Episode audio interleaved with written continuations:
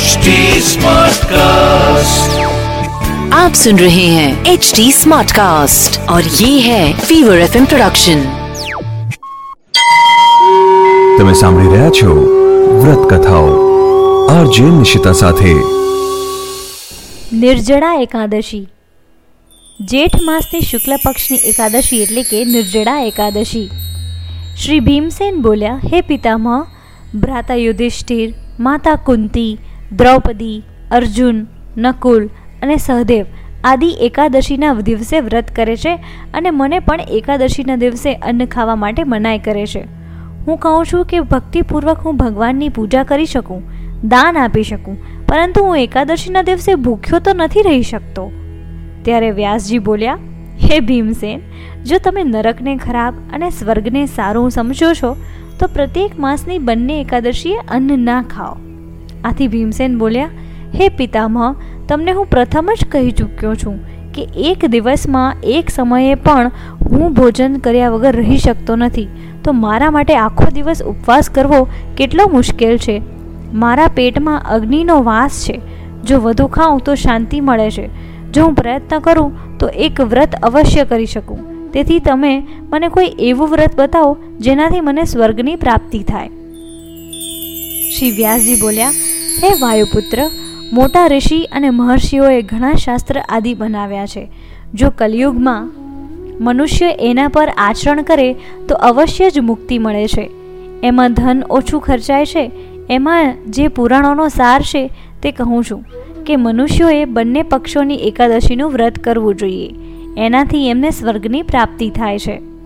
શ્રી વ્યાસજી બોલ્યા, હે ભીમસેન કૃષ્ણ અને મિથુન સંક્રાંતિના મધ્યમાં જ્યેષ્ઠ માસની શુક્લ પક્ષની એકાદશી હોય છે.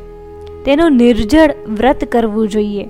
આ એકાદશીમાં સ્નાન અને આચમનમાં છ માસા જળથી વધુ જળ ન લેવું જોઈએ.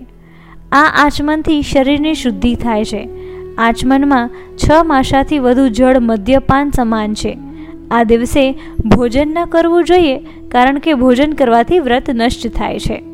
જો સૂર્યોદયથી સૂર્યાસ્ત સુધી મનુષ્ય જળપાન ન કરે, તો તેને બાર એકાદશીઓનું ફળ મળે છે. દ્વાદશીના દિવસે સૂર્યોદયના પહેલાં ઉઠવું જોઈએ. તે પછી ભૂખ્યા બ્રાહ્મણને ભોજન કરાવવું જોઈએ, પછી સ્વયં ભોજન કરવું જોઈએ. આનું ફળ એક વર્ષની સંપૂર્ણ એકાદશીઓના ફળ બરાબર છે.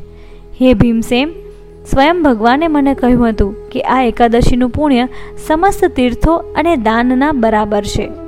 એક દિવસ નિર્જળા રહેવાથી મનુષ્યના બધા પાપોમાંથી મુક્તિ મળે છે. જે મનુષ્ય નિર્જળા એકાદશીનું વ્રત કરે છે, તેમને મૃત્યુ વખતે ભયાનક યમદૂત દેખાતા નથી. એ સમયે ભગવાન વિષ્ણુના દૂત સ્વર્ગમાંથી આવી તેને પુષ્પક વિમાનમાં બેસાડી સ્વર્ગમાં લઈ જાય છે. તેથી યત્નપૂર્વક આ એકાદશીનું નિર્જળ વ્રત કરવું જોઈએ. એ દિવસે ઓમ નમો ભગવતે વાસુદેવાય મંત્રનું ઉચ્ચારણ કરવું જોઈએ. વ્યાસજીના આવા વચન સાંભળી એમણે નિર્જળા વ્રત કર્યું. આ એકાદશીને ભીમસેન અથવા પાંડવ એકાદશી પણ કહે છે. નિર્જળ વ્રત કરતાં પહેલાં ભગવાનની પૂજા કરવી જોઈએ અને એમને વિનંતી કરવી જોઈએ કે, હે ભગવાન, આજે હું નિર્જળા વ્રત કરું છું, તો બીજા દિવસે ભોજન કરીશ. હું આ વ્રત શ્રદ્ધાપૂર્વક કરીશ, તેનાથી મારા બધા પાપ નષ્ટ થઈ જાય.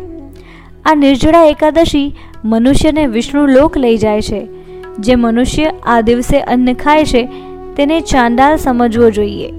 તે અંતે નર્કમાં જાય છે.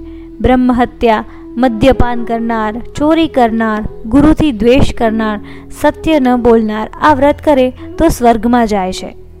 હે કુંતી, જે પુરુષ અથવા સ્ત્રી આ વ્રતને શ્રદ્ધાપૂર્વક કરે છે, તેમના નિમ્નલિખિત કર્તવ્ય છે. એમણે પ્રથમ વિષ્ણુ ભગવાનની પૂજા કરવી જોઈએ, તે પછી ગૌદાન કરવું જોઈએ અને તે દિવસે બ્રાહ્મણોને દક્ષિણા મિષ્ટાન આદિ આપવું જોઈએ. નિર્જળાના દિવસે અન્ન, વસ્ત્ર, છત્ર આદિનું દાન કરવું જોઈએ. જે મનુષ્ય આ કથા પ્રેમપૂર્વક સાંભળે છે અને વાંચે છે, એમને સ્વર્ગની પ્રાપ્તિ થાય છે.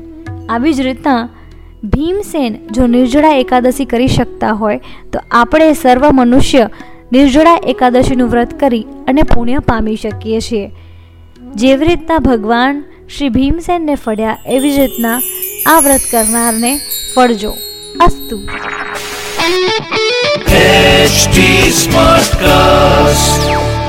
आप सुन रहे हैं एच डी स्मार्ट कास्ट और ये है फीवर एफ प्रोडक्शन